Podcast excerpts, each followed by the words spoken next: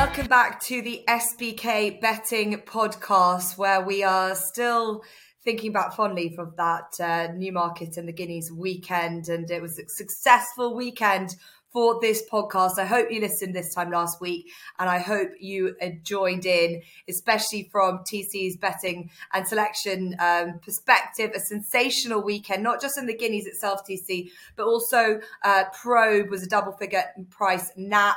But I have to say, we put up quite a comprehensive case for Chaldean. Uh, we thought that, that everything was in his favour and it was pretty seamless. You put him up at 11 to 2, went off at 7 to 2. And then you obviously made a very good case for Tahiyra, who's touched off in the 1,000 guineas. But Chaldean, as mentioned, straightforward. A lot of the lead horses that were fancy just never showed up. And he was the one that uh, made it look like a, a pretty, pretty seamless victory for him. Yeah, exactly. And it was a great story as well with Frankie winning the 2000 guineas in his final 2000 guineas, supposedly. Um, both Aidan O'Brien horses had excuses, but Chaldean was the best horse in the race anyway. He won decisively. And yeah, we got the value there. 11 to 2 went off uh, 7 to 2. If I was to take a horse out of the race, though, I know plenty of people will focus on the first three, maybe the Kevin Ryan horse to finish second, ran well at a big price. Uh, the Johnston horse as well that placed in the, in the top four also ran well at a good price. But um, if I was to take a horse out of the race, it would be Sakheer because I thought he ran an exceptional trial for the Commonwealth Cup. He broke slowly. He took a keen hold. He was right out of the back early on in a race where it probably paid to be prominent as you avoided all of the uh, traffic issues that was happening back in the pack. He made a nice run towards the stand side between the two furlong marker and the one furlong marker before quite clearly failing to get the mile. I think the drop back to six furlongs will make him a very interesting prospect in the Commonwealth Cup. Yeah, there are a couple of horses that similar profile, the likes of Noble Style, probably more of a six furlong horse as well. And it was a fat finding mission, wasn't it, uh, for plenty of them? Um, but Chaldean looks out and out miler, uh, Frankel's first uh, Guineas uh, winner as well. And it will be uh, fascinating to see um, uh, him, how he campaigns. But it's also, you know, the likes of August Rodin and Little Big Bear. Too bad to be true. August Rodin still at the top of the, the Derby market. I can't really buy it after that. It was just, uh, it was disappointing for Ballydoyle. And then we went into the 1,000 guineas. And uh, Ross, a filly that you uh, really liked and early on in her career, Mawj. I know that you put up as an anti-post selection for the 1,000 guineas. She's obviously developed into a really striking individual as a three-year-old. I know lots of people said that she looked fabulous in the in the preliminaries and her Tahiyra pulled clear, uh, but it was Mawj that won, and uh, you must have you must have been thrilled with that that anti-post bet landing, and also the fact that your selections in the uh, uh 2000 Guineas Royal Scotsman ran brilliantly, considering he pulled so so hard early on. Yeah, it was it was it was it was a good weekend, and and it's nice. Mawj is just a filly I sort of got quite emotional with last year, and sort of followed her up and over the hill a couple of times, but um, she ran really well. I think Tahiyra lost nothing in defeat, and I wouldn't be uh, at all confident that Mawj would uphold that form going forward. I think the, the sort of sound bites out of Dermot Weld before the race were that he wasn't entirely convinced that Tahiyra was was cherry ripe for it, whereas uh, in contrast, uh, Mawj had been over to Meydan. She'd had two runs, so she was there absolutely hard fit. It's hard to think there's going to be an awful lot of progression with her. Whereas with Tahiyra, I think there's there's plenty more to come. Um, and I think they'll probably dominate the fillies mile division this year. Yeah, I, I completely agree. I wouldn't say there's huge amounts to take away from behind them, considering they pulled so far clear. Um, but Tahiyra, uh, I didn't, well, wasn't there, so I didn't see her physically. But I, I still think that she's probably on the smaller side, but she's clearly she might have just been outdone in the end by experience as well, which we were slightly concerned about. Only the two runs her, under her belt. Mawj is, is pretty bomb proof at this stage, um, but brilliant for Saeed bin Suroor, Oisin Murphy back after that uh, lengthy ban. Um, and so, yeah, a lot of storylines on the weekend. But we move from a good weekend to another uh, busy weekend of racing, and we've got the Victoria Cup is our focus. Uh, a classic sort of um, puzzle when it comes to handicaps at Ascot. Um, it's down the straight seven furlongs. And with the weather that it's been over the last week, couldn't believe that Salisbury was called off because of waterlogging. Um, we come to Ascot with soft ground, but I'd like to hope that it's drying out just slightly um, as well. And this is always a bit of a, a bit of fun to try and work out. And we're uh, looking at it with a field size of 23. So good um, competitive action at Ascot. And uh, we'll start with this TC. I'll come to you first. There's a horse in here, Kingdom Come. And I know you follow the all weather scene like night and day over the winter period. And I'm really interested to see um, Kingdom Come. Um, come onto the turf essentially. He's the horse that stands out to me in this race, but he's here against some seasoned handicappers, Baradar, who ran really well in the Lincoln. You've got Fresh, who loves it at Ascot. You've got last year's winner, uh, Vafortino. Um, so I just wondered what you thought about him, just quickly in the context of the rest of the race and how you ball down your selection.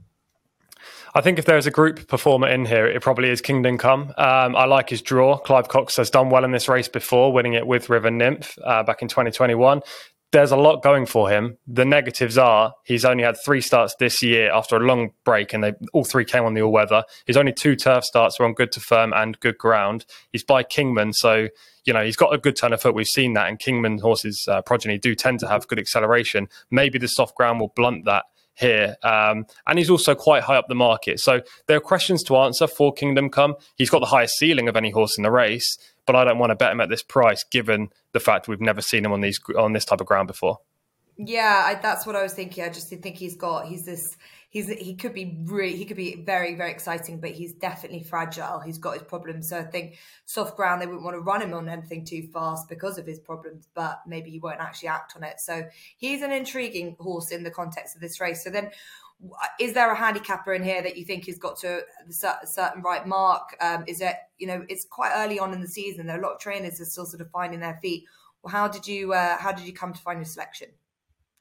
Yeah, so I, mentioned River Nymph there, and I actually backed him and, tipped him when he won in 2021. Uh, the main reason for that was because I think high draw is crucial in this race, especially when the ground is on the soft side. They all seem to come across to the stand side, and if you're drawn low, you're out in the centre of the track, and then you can struggle to find cover. You struggle to fo- to follow the pace horses. It's just really difficult to win. Now, that's not saying anything in a single figure draw can't win, and I'm sure Ross is going to put up a couple in a second that, that could go close uh, from a single figure, figure berth, but at the same same time, I think you've got to be really well handicapped or by far the best horse in the race to win from out there. So, firstly, my, my main angle here is I'm tossing out any horse that is drawn 10 or lower in this race. As I say, it could be it could be completely rubbish and we could see a low drawn horse win, but his history tells us we want high draws. Now, the market leader, Baradar, is drawn low. So, you know, if you fancy that jolly, then you're going to have to overcome the historic bias. River Nymph, who's, who's also drawn low. So I've got to throw him out. And I ended up siding with last year's winner, Vafortino he to me just ticks far more boxes than any other horse in this race and i genuinely cannot believe that he's not vying for favoritism in my tissue he's around 5 6 to 1 and right now you can get him at 10 to 1 about an hour ago he was 12s which is a phenomenal price now he's a son of nube he started his career with joseph o'brien and ran very respectably in a couple of three year old races, two year old races, uh, most notably on soft ground. So the conditions definitely won't uh, hinder him on Saturday. Since he's moved from Kevin Philippart de Foy's, he's won two of his seven starts. This race last year off a mark of 97 and at Goodwood on good to soft ground, which again proved that he handles deep conditions. Now he's gone up six pounds in the weight since he won this race 12 months ago. However, if you take the RPR from his most recent effort at Newmarket, he is still chucked in off a mark of 103. Then you've got to add in the fact that Benoit de takes off three pounds. They're moving back to Ascot, where his best ever performance has come in terms of winning performance. He's got a great draw. I think everything is in Vafortino's favour, and I would genuinely be surprised if he doesn't go off five, six, seven to one. Okay, and do you think, uh, just looking at the race, you know, you've got a lot of horses reopposing, the likes of Fresh. Do you think it's a better, stronger race than it was this time last year? Yeah, I think it's a very similar race. Uh, we have the same kind of horses running again. Fresh, as you said, uh, ran very respectably last year. River Nymph back in third. Fresh was fourth. Vafortino again. But Vafortino has the most improvement to come. As I say, he's only had seven starts for his trainer. The likes of Fresh we see every year. He's an Ascot specialist. He runs in all of these big field handicaps. Right now, he's the same price as Vafortino, but I just struggle to, to believe that he is capable of beating Vafortino off this mark. Fresh will be there or thereabouts, and he'll have his followers. He's sure to be strong in the market. I just like Vafortino, I have to say, quite strongly as well. Yeah, and um, obviously his trainer David Menuisier making a, a great start to the new season. Um, look, at a very good case for him. I think this draw thing, Ross, we'll have to we have to chat about it because my selection is below um, in in these uh, low numbers, and um, we'll find out if yours are. But let's just look. Last year, first, second, third, fourth were all drawn 10 or higher. And you go back over the course of the last few years 2021, River Nymph in draw 24, second and 17, third and 25, fourth and 14, fifth and 16, sixth and 23. You've got to go all the way back to the eighth place horse to get anything drawn lower than 10. and you can keep going back and trying to find. It's like a bit like trying to find a weather app and trying to find the weather that you like. It's not happening. Um, why, why, why would you even dare to go with a horse in uh, drawn essentially in the wrong part of the track? Because I looked forward from this meeting last year, and particularly at Royal Ascot and then Ascot in the autumn, uh, draw bias went out the window. Um, since then, they've had real problems with the with the jumps track. It's been exceptionally dry. Um, I, I just I'm not prepared to put enough of my eggs in one basket that the, the draw bias that sort of got turned on its head at the back end of last year won't continue this year. Now, it could just be at this time of year with this amount of rainfall uh, that TC is absolutely right and, and, and to follow those stats of, of, of high draws.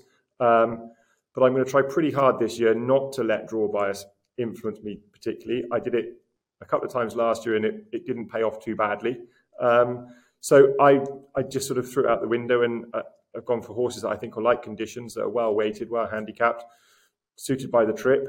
Um, and you know, if if you're wrong, you're wrong, and and if you're right, you, you're going to get paid better than than you should have done because a lot of the market is going to be shaped by by the draw. Um, so the two I've, I've come down on a, a, a Baradar from from George Boughey's yard. Um, I, I just don't think you can ignore anything that he targets at these at these Saturday handicaps. Um, he is absolute mustard at it. Um, Baradar just clearly didn't stay the mile trip on on heavy ground in, in the Lincoln. I mean, a furlong and a half out, if you'd have backed him, you'd have been counting your money because he was absolutely swinging along and then just didn't find, I think, as much as Kevin Stott perhaps expected him to find, and perhaps didn't find as quickly as Kevin Stott expected him to find either. So I think that experience for Kevin Stott will will serve him well this time. I think the drop back to to seven furlongs on soft ground is absolutely tailor made for him. Um, he stays on the same mark at 97. I, I think he's got a lovely racing weight. Um, and I think in soft ground, the lighter the weight you're carrying, I think that advantage can be exaggerated on, on softer ground than it can be on, on better ground. So I think he's got to be uh, certainly on your short list. Um, I, I, take on board the draw is not ideal, but um, as I've already mentioned, I'm just going to put a line a line through that. And then I just wanted one at a bigger price as well. I thought uh, David Menuisier's other horse, actually, Tommy Sun. I mean, we'd we'd all heard a bit of chat about him before his before his debut in this country this year, and he, he ran abysmally and didn't run an awful lot better last time. But I think he had traffic problems last time, which might have given him an excuse. Cristian Demuro is quite an interesting booking, um, but that was a bit too wild for me, uh, or even me. So uh, I've gone with with Darkness, who gets in at the bottom of the weights, Andrea Atzeni. Um, I think he's the same. I think he just doesn't quite see out a mile. Um, and I, I don't think he's quite quick enough over seven furlongs on good ground. Excuse me. He's he's got his soft ground conditions. I liked how he finished off his race at Ascot. Uh, sorry, at Newmarket, Newmarket, just eight days ago. That's a bit of a concern, but I liked how he finished that race off. It's the first time I've seen him really run through the line for a while. The visor's retained. This softer ground is definitely going to suit him better. Um, and I thought at a big price, he was just interesting uh, if he can uh, back that run up. Okay, yeah, Darkness 33 to 1 and probably is that price because coming out of stall three. Um, as you say, you get a bit more value with it. And uh, um, Baradar, interesting, patchy enough that Lincoln form. So it's kind of working out. Some of it isn't. He's in stall seven, tongue tied for the first time as well. You might have noticed. Yeah, it's certainly not going to do any harm, is it? Uh, particularly on soft ground. You know, if, if they if they catch their palate, they're going to do it more on soft ground than than on better ground, and, and he is just a soft ground horse. So, yeah, I mean, typical typical George Boughey, just no not leaving any stone unturned, and uh, I, I got huge respect for his operation. Yeah, six to one, and probably would have been shorter if he wasn't drawn in stall seven. Um, but uh, as you say, that could it could it could all change, um, and uh, trends are there to be broken. Uh, but Baradar and Darkness for um, Ross, so a bit of um, a, a, big each way price there at 33 to 1 with Darkness, uh, David O'Meara, who's um, he's just excellent at these kind of horses, and Baradar, who's 6 to 1. And um, then we've got uh, Vafortino for TC at 10 to 1. Um, I'm going to put up Rebel Territory, actually beat uh, Vafortino last time out for the Amanda Perrett Yard, who are actually quietly doing quite well um, at the early part of this season. horses running quite nicely. I, I was uh, saw another winner for them the other day. Will won again, has been an absolute yard star um, at Kempton. I think they've just been having, they've got their horses in quite a good place. I don't think they've got masses of horses anymore. Um, but Rebel Territory, another horse that really relishes uh, giving the ground, was a winner at Newmarket last time out. Um, just seemed to be very, very much well in well in in himself and uh, i think that look he's only go, gone up a couple of pounds he's another horse that's drawn um, not brilliantly um, but uh, he's they clearly sort of mind him a little bit. He doesn't do a huge amount of racing, and hopefully this doesn't come too quickly for him. He seemingly goes quite well fresh, and uh, I like I like his profile, and he's a, he's another one that would probably be shorter. Uh, got ten to one here. Wouldn't want him any shorter than that, considering uh, where he's coming out of out stall two. Um, but um, Jim Crowley back on board again. I like um, his chance in what is always a, a, competitive field. So we've got something for everyone here, uh, whatever angle you like to take for the Victoria Cup.